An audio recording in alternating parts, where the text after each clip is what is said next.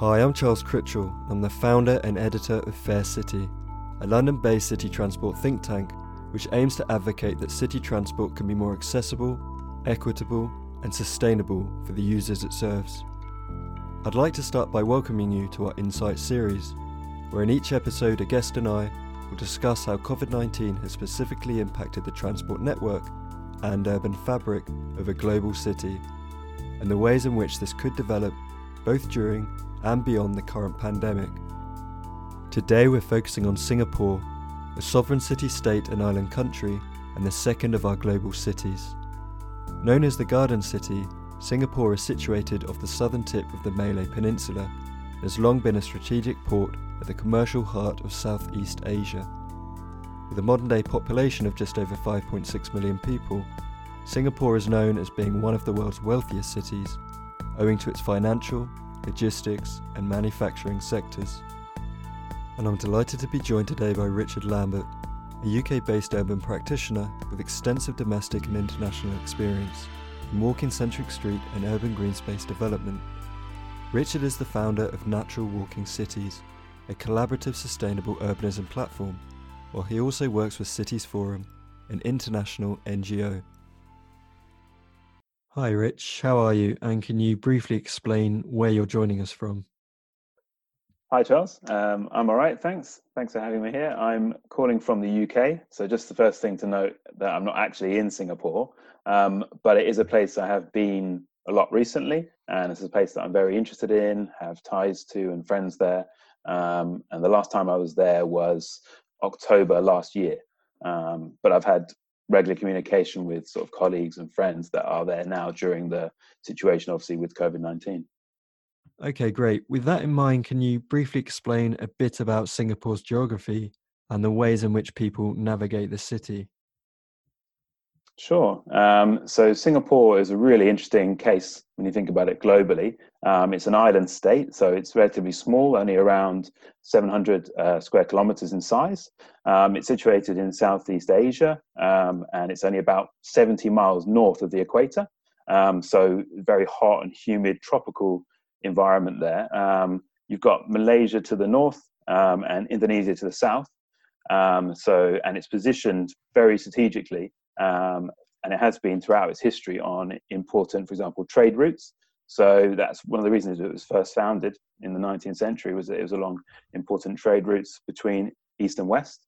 Um, and throughout its history, up until now, when it gained independence in the 1960s, up till now, it's kind of aimed and strived to keep that strategic importance.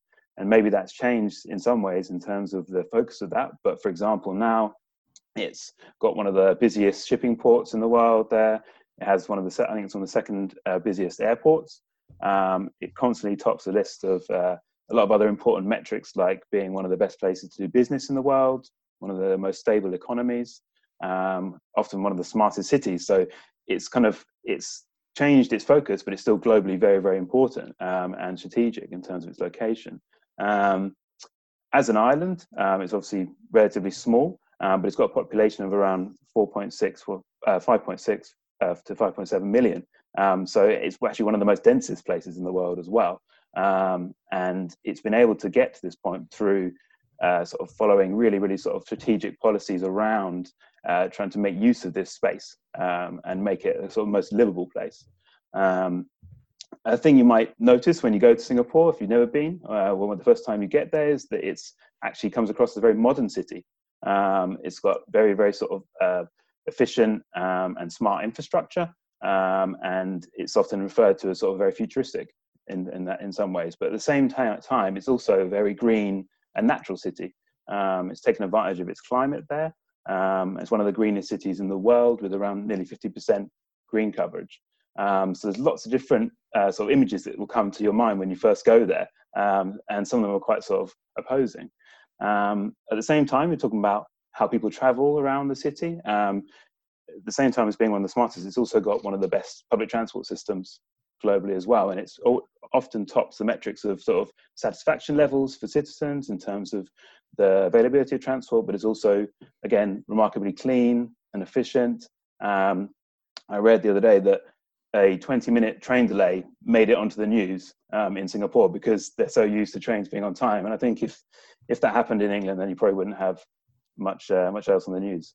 But it's generally the public transport system is is very efficient, and it takes the mode shares around 44% um, for public transport use, um, going up to nearly 70% during the peak times. So a large proportion of transport and travel is done by public transport. Um, at the same time, we were talking about the fact that obviously Singapore is a small place, and because of this, the government has had to try and really control and restrict the amount of private car use there is on the island because it's a small place.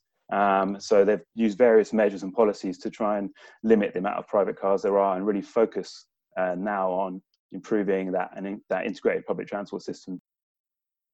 Yes, that's great. And obviously, given this density and its status as a global city, can you explain to us a bit about the current situation in Singapore, given the pandemic, and how movement throughout the city is being affected by it?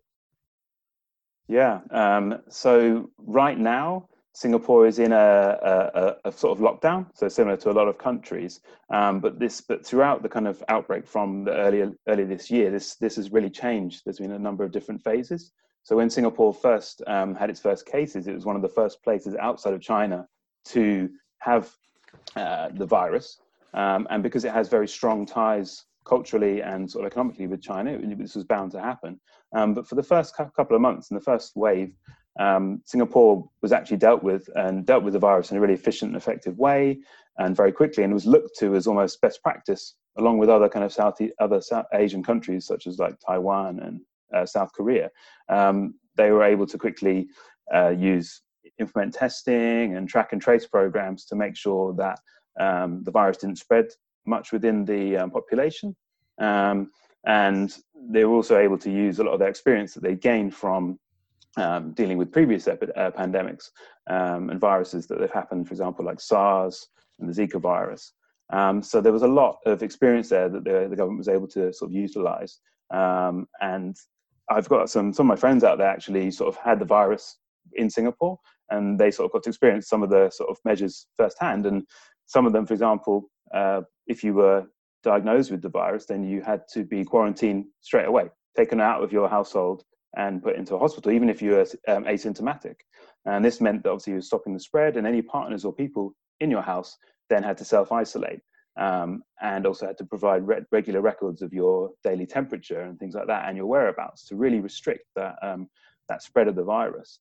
Um, and so do, Singapore was able to use a lot of its experience and um, sort of rules and regulations and also um, sort of smart initiatives to really control the spread of the virus in that first phase. And that went up until about March time.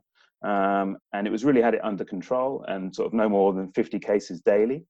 Um, and then right now, uh, maybe sort of about a month ago, um, they were started to have um, second waves, so Singaporeans coming back from other countries and bringing the virus from other countries in the world to Singapore, which saw a little bit of a spike. Uh, but the largest spike recently has been in um, uh, migrant dormitories. So Singapore is obviously very modern city with a large mass building infrastructure and development programs, and a lot of that's done by migrant workers. Um, and they live in sort of more sort of packed conditions in, in dormitories. Um, and there's basically an outbreak in, in some of these dormitories, which has seen a huge spike in the, in the numbers of uh, cases and that then also led to what's the second phase of um, sort of measures that Singapore brought in, which is called the circuit breaker measures, and that was really moved Singapore into more of a kind of lockdown sort of phasing. So before we were talking about transport and the way people moved under the first wave, they Singapore was able because of all these stringent measures was able to me- almost be uh, sort of treated as normal. So people st- could still go to work if they wanted to, um, and if they're able to. Um, lots of different shops and services were open. Um, Singapore had already tried to phase in, uh, like uh, spreading out the peak transport hours, so to try and stop the spread on transport. Um, uh, and schools were open still, so there was sort of normal kind of activity. But then under the new lockdown, um, all but essential services are now uh, not going ahead. So school is now completely, education is completely happening from home um, and all but essential work is again happening from home. And so I think uh, that kind of really shows you the sort of the severity of the, the, the actions that have had to take place now. So there's a, it's a big change. But if you look at the spike, it's actually going down now. um, with these new measures, but they're going to be in place until sort of June now. Um, and yeah, it's really interesting to see that juxtaposition uh, in in how it's dealt with the different uh, cases. Yeah, so some of these measures are really interesting, including contact tracing, surveillance, big data, and tech. And also, another thing you've mentioned to me before is this consistent communication by the government.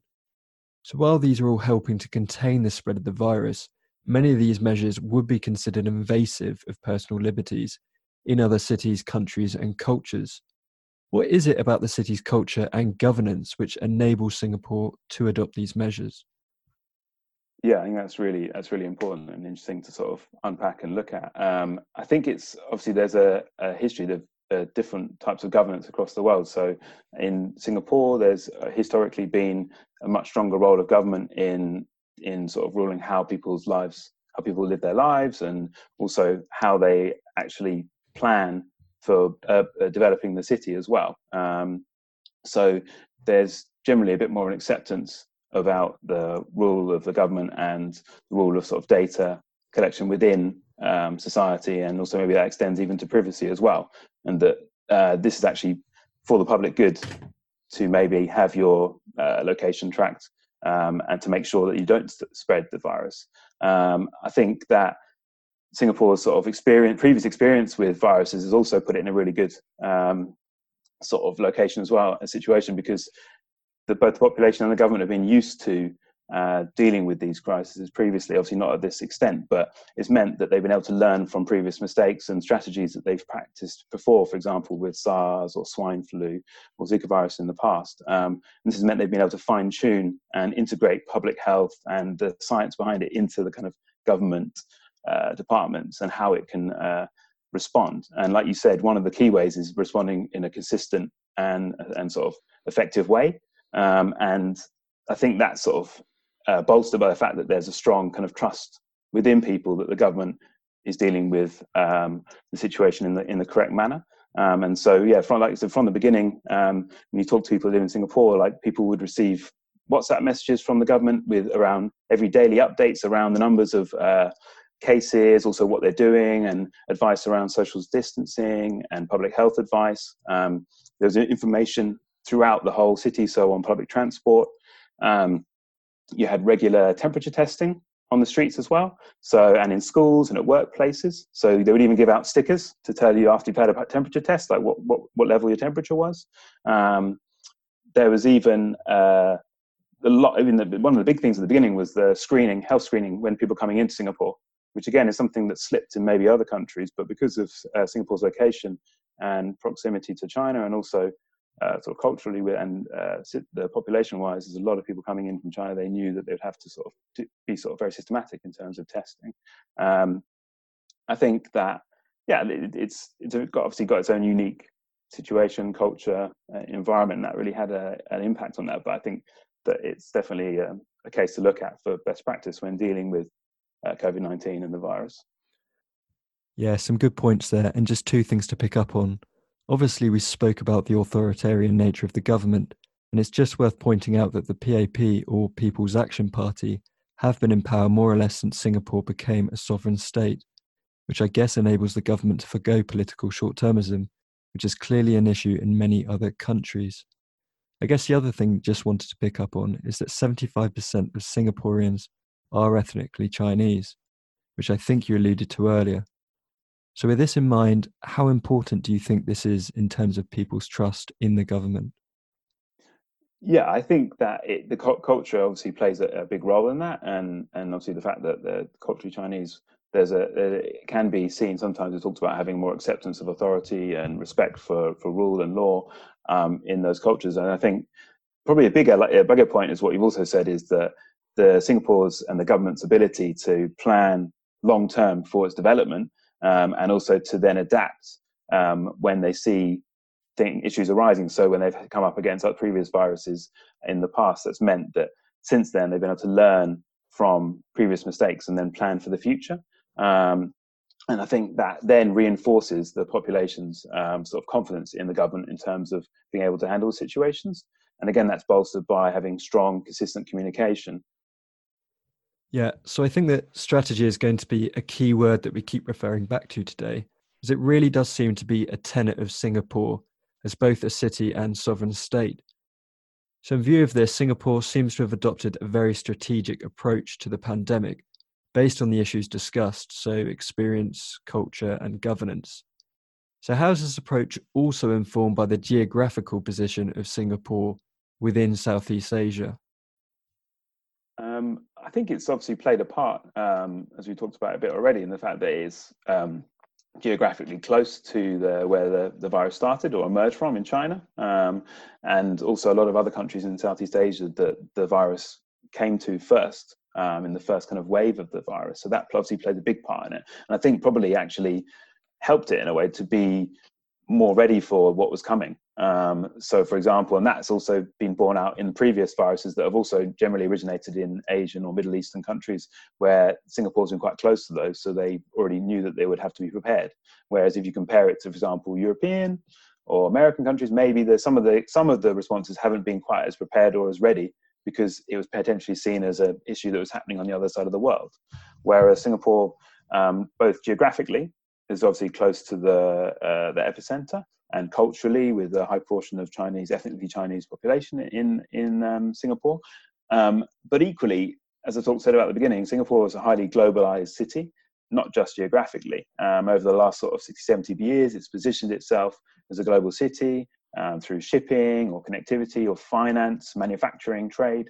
Um, so it's always looking outward um, as a city. And so that really puts it actually at an advantage when it comes to things like pandemics that don't abide by strict borders. Um, so, uh, for example, it knew it had to screen people on arrival coming into Singapore because it was going to be vulnerable, have strict quarantine measures. Um, and I think that you also look at it in terms of its relationship with other countries like Malaysia, um, which is one of its closest um, countries, neighbouring countries. They've got um, they almost they almost share a land border. They they don't. They're an island, but there's bridges over it. Um, and over the history, like they, for example, had to sort of import drinking water from Malaysia or sand for reclamation, um, even have, have army bases in other countries. So they've always had a reliance on other countries for some things. And over the years, um, Singapore has been able to become more self-reliant on things like water resources, but they've always looked to international relations as a, as a key part of its sort of uh, strategy as a country. And I just want to take a look at public transport and just view it through this lens of Singapore's competitiveness and embrace of globalization, which has enabled it to become one of the world's wealthiest cities, while it is also consistently rated as one of the world's most expensive cities to live in. How then has this wealth been harnessed to create an exemplary public transport system? Uh, so, like you said, Singapore is one of the more, most expensive cities to live in, um, but it's also one of the most stable economies globally. Um, and it's kind of, as in 2017, it had a surplus. Um, it has no foreign debt of about 1.3% of its GDP. So they've been able to, through kind of stringent like government rule and long planning, um, and just being financially sort of very sort of uh, clever, they've been able to maintain, make sure that they, they're, they're not in debt. Um, which means that they've got a lot of more funding potentially to invest into their infrastructure. Um, Singapore is also, we talked about before, a resource poor nation. So they, they, they don't have a lot of resources on their land, but they've had to sort of become competitive in other industries. So like manufacturing, for example, trading. It's one of the uh, sort of busiest sort of financial hubs in the world. And it's been, I think it's been ranked as the best place to do business because it's one of the least corrupt globally, even though maybe it has a strong governmental sort of rule, it's actually one of the least corrupt. So it's created these other kind of competitive advantages, which mean that it's sort of economically very strong. Um, and this long termism uh, and planning also extends into transport as well. Um, and it's basically because of, again, because of its small nature, Singapore and the government has realized that you can't they have to build a, a, good public transport system to service such a dense population. You can't rely on private, private transport and private vehicles because there's not just not enough space. Um, so the Land Transport Authority, so the LTA, is the, the organization that is um, the department that's, that's uh, in charge of transport in Singapore, um, and they basically they follow a kind of uh, a rule of Singapore generally follows a rule of investing in infrastructure in across the government and in transport um, but then the and subsidizing it but then the operational costs are paid off paid generally by, for example, fares. That's their kind of model um, up until sort of the last sort of 10 years. And that's been something that it's almost like an ideological sort of value, the idea that we don't want to give handouts and pay for everything, but we'll invest in high quality infrastructure. So whether that's MRT systems or um, fully integrated transit hubs, which mean that it's easy to connect through and use different transport modes. Um, and so the, Singapore's been able to invest heavily in its infrastructure um, and at the same time maintaining kind of uh, low fares. It's actually one of the most affordable transport systems in the world, and that obviously gives it high satisfaction levels within the population. Um, and I think that now there is, and it is becoming an issue in some of the parts of the transport system that they, the government is having to uh, subsidize the operational costs a bit more as well. And that brings up sort of questions in the future, maybe of whether they'll have to increase fares um, and or increase the amount of investment that the, the, government is willing to put in, because it's really important for Singapore that they actually want to really um, create this, like you said, this kind of exemplary public transport system, um, because it is, does have this image and it is a very modern uh, and highly successful city and highly globalized city. So in it to enable to ensure that it can maintain this uh, position, then it, it needs to sort of make sure that it maintains its investment in its infrastructure. So, alongside this strong public transport network, you have a number of car de incentivization schemes. And it's worth just pointing out that Singapore was, in fact, the first city to introduce a congestion pricing scheme with the implementation of the Singapore Area Licensing Scheme back in 1975. So, in view of this, what other measures has the city implemented to discourage car use and in turn encourage other forms of transport? Yeah, like you said, it, it, it was one of the leading countries in terms of trying to limit the amount of the car use um, across the island. And again, I think that's really borne out. I think we're saying it again, it's, it's borne out of its size of the country. Um, there literally isn't enough room for everybody to, or for a large portion of the population to a, have a, a vehicle, but also to use it all the time. Um, and it's been able to control congestion because of that. Um, so car ownership is currently at around 11% of the population, whereas you compare that, for example, to another big city like London, it's around 54%. So that is a big, big difference. Um, and that's all down to sort of government policies that have looked to uh, make sure that and limit the amount of vehicles that are on the roads. Um, in Singapore. So one of the ways they do that is they, the government limits the number of permits which are allowed annually. Um, for, so that you have to have a permit to be able to buy a car. Um, and so they actually control the amount of cars that are able to be bought and purchased um, on a yearly basis. And they can actually even, depending on the demand, they can control the pricing of it as well. So that might go up if there's higher demand. Um, uh, they also have high fees and duties when buying a car.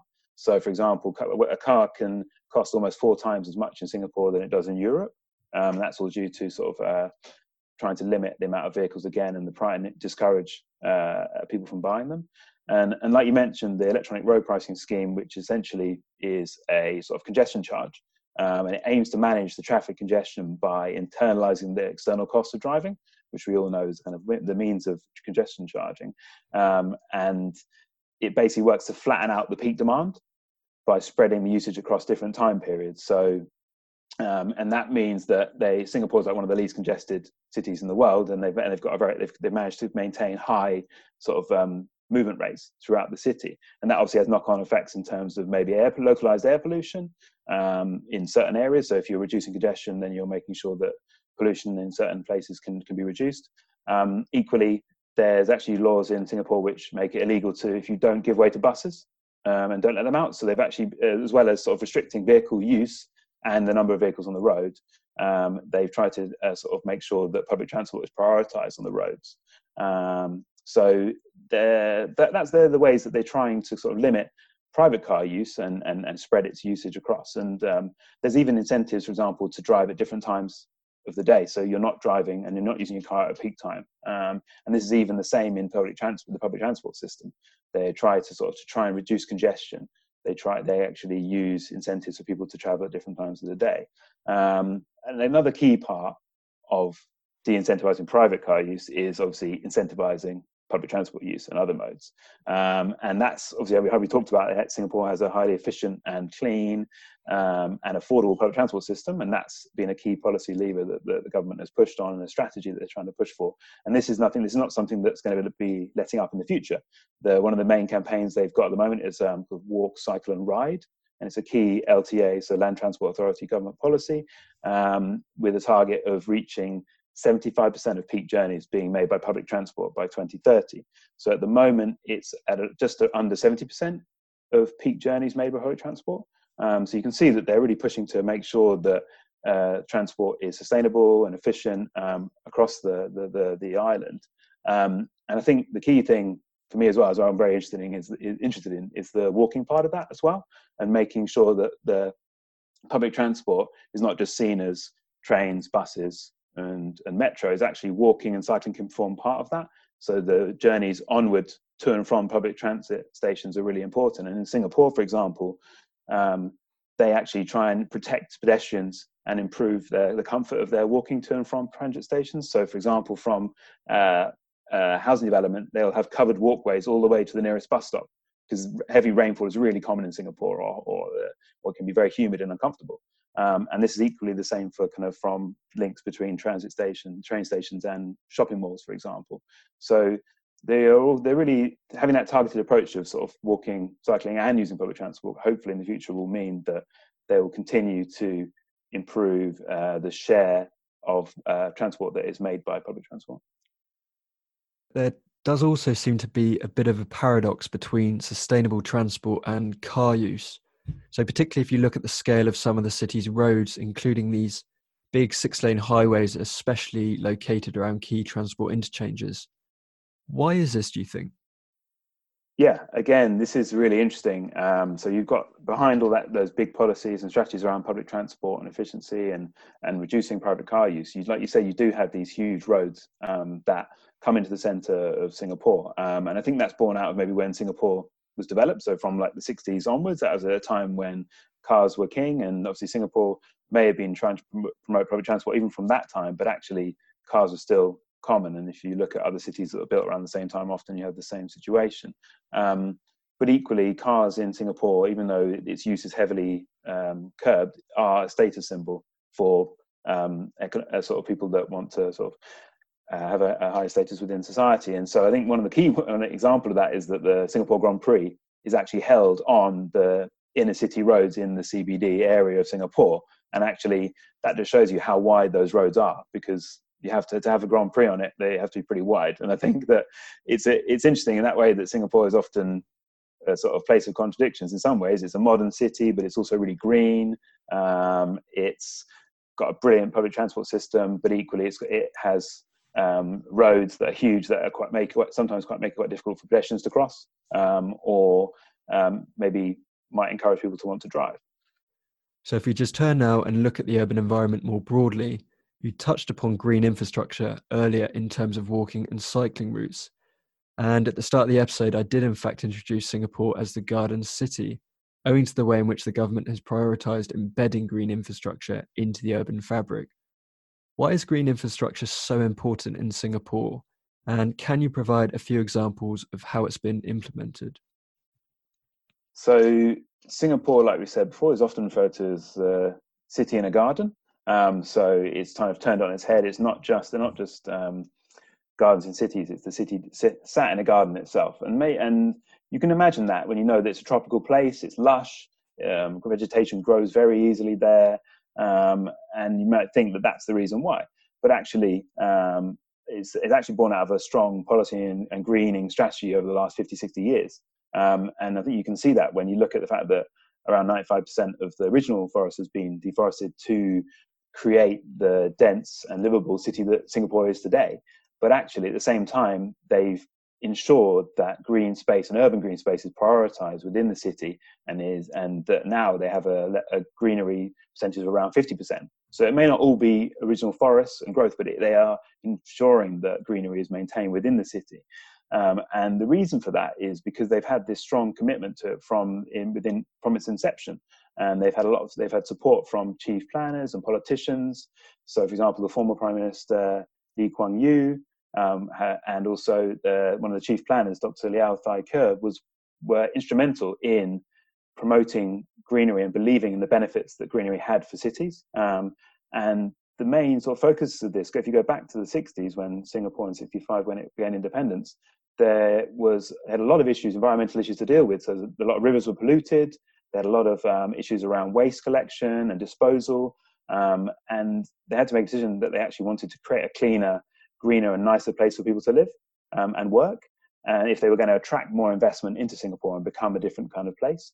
Um, uh, so they actually, and actually had to bring people along with them at the time. So it may, as well as it being a top-down governmental approach to incorporating greenery, they actually had to develop a lot of sort of environmental educational um, strategies at the beginning to make sure people dispose of their waste properly or didn't dispose waste into the river or cleaned up manufacturing, for example. So, all from this point, there's been a belief and understanding that greenery and looking after the environment has a positive impact on physical spaces um, and also the mental health of citizens, and that and that can have a big impact, especially in highly densely populated places that like Singapore has become.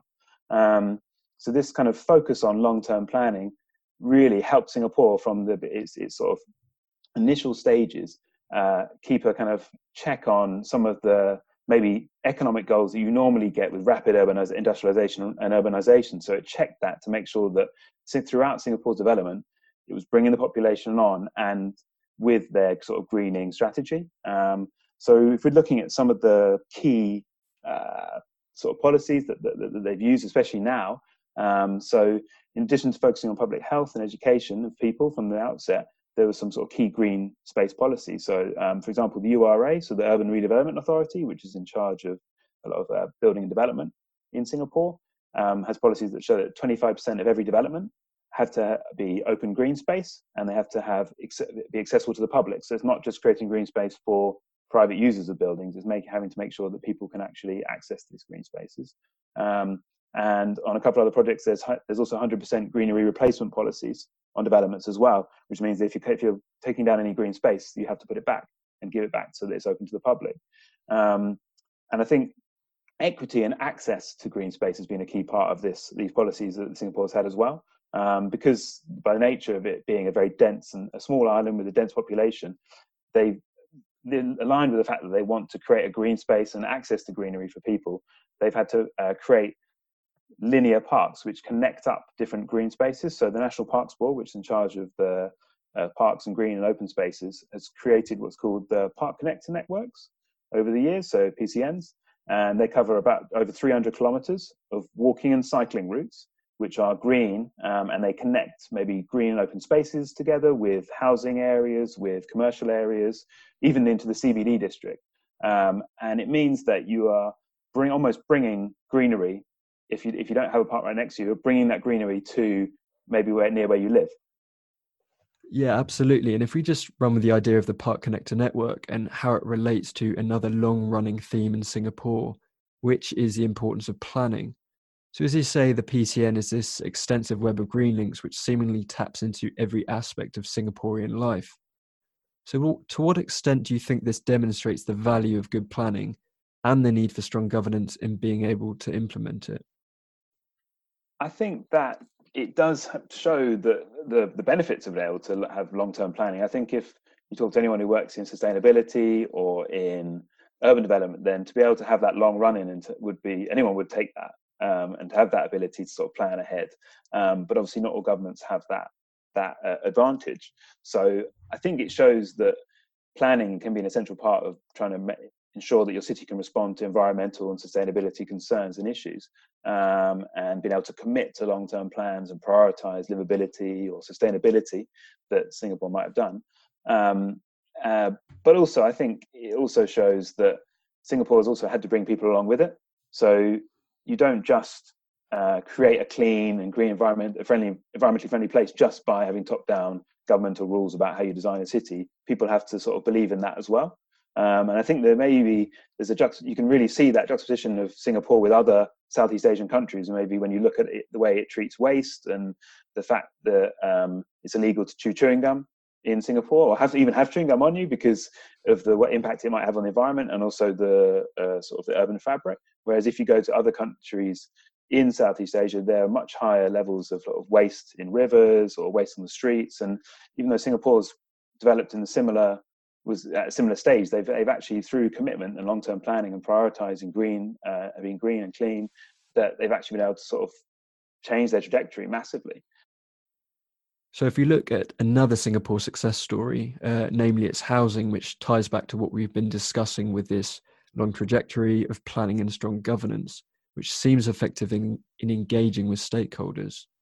Can you briefly explain why housing in Singapore is considered so successful? And perhaps more importantly, the role which housing plays in creating livable neighborhoods? Yeah, and I think that housing is another, again, one of the success stories in Singapore. Um, and whereby sort of public housing, so government funded housing, actually makes up the majority, so up 80% of the population live in government housing.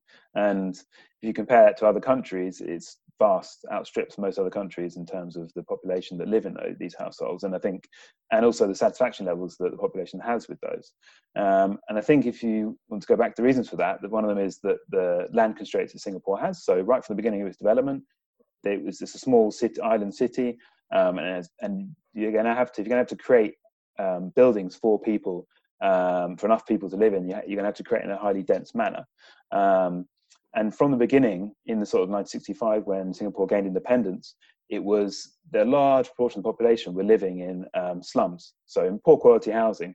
Um, and at the beginning, the government, Singapore government, made the decision that actually we want to focus on livable density. So we want to f- focus on providing houses for people, but making sure they're livable and that they can improve the quality of life of people. Um, and that's been again a strong policy um, and strategy right from the beginning. Um, and that meant that's meant that even at the moment, um, in 2017, for example, Singapore was ranked 25th in the world on quality of life rankings, um, even ahead of other cities like London again, which was 40th. Um, and so ensuring quality of life and equity of access to house good housing and neighbourhoods was, was a key policy right from the beginning. and a key way that another key lever of this in Singapore is that house building is based on place in Singapore. So, for example, in other countries, house building might be built on building the individual number of houses, whereas in Singapore, right from the beginning, um, they've created plans around creating satellite neighborhoods. So, for example, all around the central business district, um, the initial first plans in the 1970s focused on creating a sort of circular three different livable neighborhoods all around that that were interconnected. Um, and the idea is still that still happens today in Singapore. So the Housing Development Board, which is the government department which manages built house building in Singapore, um, has a very integrated approach to building um, to, to, building houses. So they're not just building houses by themselves; they're building communities, they're building neighbourhoods that are integrated with commercial centres, with transport connections and transit hubs. They're maybe they're uh, integrated with community centres, with doctors, and so the idea really is that people can live within these areas and get all they need from within their local area without having to cross the, the country or the, across Singapore to, or to other neighborhoods necessarily. Um, and so that's one of the key things. So they're focusing on place and integrated neighborhoods and also quality of life. But they're also um, focused on trying to improve equity and access for people to own their own flats as well. So these buildings, so 95% of that 80% of the housing, um, which is publicly is owned by individuals. So the government has made it, has provided subsidies to encourage people to be able to own and buy their own flats. Um, and they're actually bought, um, they're sort of bought on a lease from the government. But that also means that the government is able to continue to maintain and upgrade the housing to a high standard. Um, so the government plays a big role in improving and making sure public housing is both um, equitable, accessible, but also at, at, a high standard. So it's kind of seen more as a both a social and economic asset to the economy.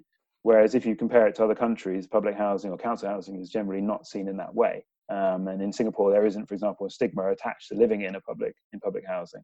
It's it's it's kind of seen as a, as a, as a positive thing. I think that's a good point, and something which Singapore is famed for is obviously this livable density. But given the proximity of its housing, how do you think that these localized and well planned neighborhoods will respond both during and beyond the current lockdown? Yeah, really interesting question. I mean, you'd think from the outset that it would be able to.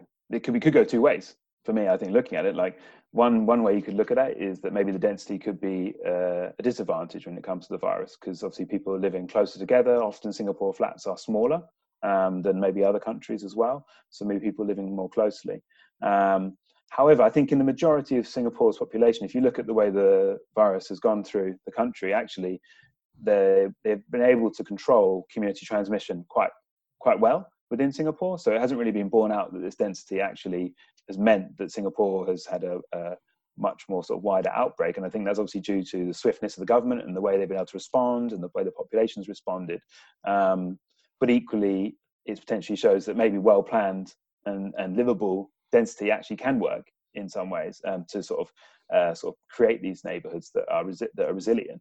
Um, I think that another way you could look at it is equally that the neighborhoods might be resilient because these spaces actually create communities and community cohesion and social capital, which means that people are more likely to maybe look after each other um, or more ha- likely to have uh, support. So maybe that's looking after people that might be social isolating, like elderly populations, um, or people that have um, underlying health conditions. Um, so there's kind of that, that community cohesion angle that could be a positive. Um, on the other hand, one big a big issue that we've seen in other countries, particularly in the UK and other maybe American European countries, is that during the lockdown, access to green space has been a real issue. So some people in in, in highly dense urban cities in Europe haven't been able to access parks because the way cities are designed. Um, so whereas if you look at somewhere like Singapore, the idea was that, that, that housing and people are able to access greenery either through parks or through the Park Connector network. And having spoken to some friends out there who live in Singapore, they're saying that the Park Connector network is crowded, obviously, because people are using it a lot to access, do their daily walking, cycling, jogging. But actually, um, it shows that it's a vital asset to have that greenery and to be that Singapore's been able to plan that greenery into and integrate it into the housing developments. Um, uh, so I think that yeah, it, it, would definitely be the pandemic and the virus definitely be a test of this kind of um, these localized neighborhoods and and whether that has a, brought the benefits um, that you think with it. So, you've spoken at length about the success of Singapore in terms of integrating top level governance with stakeholder involvement uh, across transport, green infrastructure, and most noticeably housing and neighbourhoods. However, what levers or mechanisms are open to community groups and NGOs to perhaps challenge instances in which the government's approach hasn't always been the right one? Yeah, well, I think that that's a really interesting point, and I think that going off the back of the last question, talking about these livable density and the idea that they can be resilient against the pandemic. I think the example now within Singapore where they've seen a spike in the spread of the virus has been it's actually been particularly within the migrant uh, populations that live in very dense dormitories, and I think this shows an, another side, an example of Singapore where actually the way they've planned the, the way the, the planning for the the housing for these migrant workers has actually not been focused on the quality of life and actually that's a bit of a blight against some of the uh, what's been happening there. But I think it's interesting because Singapore now is they haven't been able to ignore it, and it's actually come to the front, the forefront in news, and the government has acknowledged that this is an issue and that they're going to improve the immediate quality of life of the migrants to make sure they stop the spread. But I mean, I'm, i think it's looking likely that hopefully this could actually be a catalyst for improving the quality of life and, and the, the planning of these migrant dormitories in the future because there's been a spotlight on it. And I think that um, Singapore has kind of gone through a journey of the way they engage with communities and sort of people around the way they plan um, the, uh, the developments. And I think that it's generally very top down, but they do look to engage with um, populations as well, maybe in different ways that, uh, than other countries. Um, but I think in the future, potentially that could change um, as a result of uh, sort of issues like this that we've seen with them with the migrant workers and the way they their way their quarters have been planned. So we're obviously focusing on how the global pandemic is impacting the transport network and urban fabric of different cities. But if you now just turn our attention to the impact which another global issue has on cities, namely climate change. We've spoken a lot about Singapore's geography, but now let's talk a bit about its topography, as in fact a third of the city is only five metres above sea level. What measures are the city's authorities taking to combat climate change, especially given that it's so vulnerable to rising sea levels? So, as you say, Singapore is obviously in a potentially quite uh, challenging position when it comes to sea level rises, it being an island state. Um, and throughout its development, it's had to deal with trying to make sure that they can develop the city to the extent it needs to, but also protect it from things like sea level rises or from flooding. Um, and I think that they've been able to use sort of ingenuity and, and adaptiveness, and they've been able to sort of actually really sort of improve their environment and, and develop to such an extent, but equally to uh, respond to challenges around climate change. Um, and so, like whether you talk whether we're talking about flooding or extreme weather events, um, or even down to like access to water and water sovereignty, um, these issues are uh, ex- examples of how Singapore's been able to deal with big environmental issues, and so therefore it puts in a good place to deal with something like climate change, for example. Um, and they we've already talked about its public transport system, so they're looking to focus on improving sustainability of that um, and improve the amount of trips that are made by public transport rather than private vehicles. Um, and they also have, have, tried to make sure that they can reclaim as much water as possible from rain so that they are sovereign they have enough water to provide for their population. Um, but on the other hand, Singapore also, because it's obviously a very developed, a developed city, um, and because their reliance on manufacturing as one of the uh, sort of core areas of the economy actually has a relatively high per capita emissions levels when you compare it to other countries. So, um, and it has a, quite a big reliance on fossil fuels for some and gas for electricity. So, there are some areas that Singapore is working on to improve that um, and to improve its commitments to sort of becoming uh, carbon neutral in the future. Um, so if you look at things like they've, just recently um, actually in, in, implemented a carbon tax um, on businesses, and obviously that's going to be a key part of trying to reduce the emissions from manufacturing and, and, and other industries within the country. Um, at the same time, they're they're also looking at and have revised their um, sort of climate change strategies recently as well. Um, again, it comes back to potentially also comes back to the geographical size again of, of Singapore. It's a small country, so therefore maybe it doesn't have the resources to be able to utilize all um, sort of as much renewable energy that it, that, it, that other countries might be able to. But um, I think what I was sort of trying to say is that actually Singapore's been able to deal with a lot of environmental issues in the past to make sure that it's, it's providing for its people and that it's, it's developed, been able to to the extent it is now. Um, and that combined with the fact that it's one of the uh, sort of been rated as one of the smartest cities globally, um, should put it in a good sort of state to actually be able to react to um, and to sort of mitigate um, climate change and reduce its carbon emissions, but also adapt to any kind of like um, instances that happen in the future. That's fantastic. So thanks so much, Richard, for joining us. Yeah, I really enjoyed it. It's been great chatting to you, Charles. So just a reminder that you can learn more about the interesting work that Rich is up to by heading to his website naturalwalkingcities.com, and you can also follow him on Twitter at, at RichBLambert. I'd like to thank you for joining us, and if you did enjoy today's episode, please do take the time to leave a comment, tell your friends, and of course, please do subscribe. Finally, please join us again for our next episode, where we'll be taking a look at how another global city is responding to the transport, urban, and environmental challenges posed by COVID 19.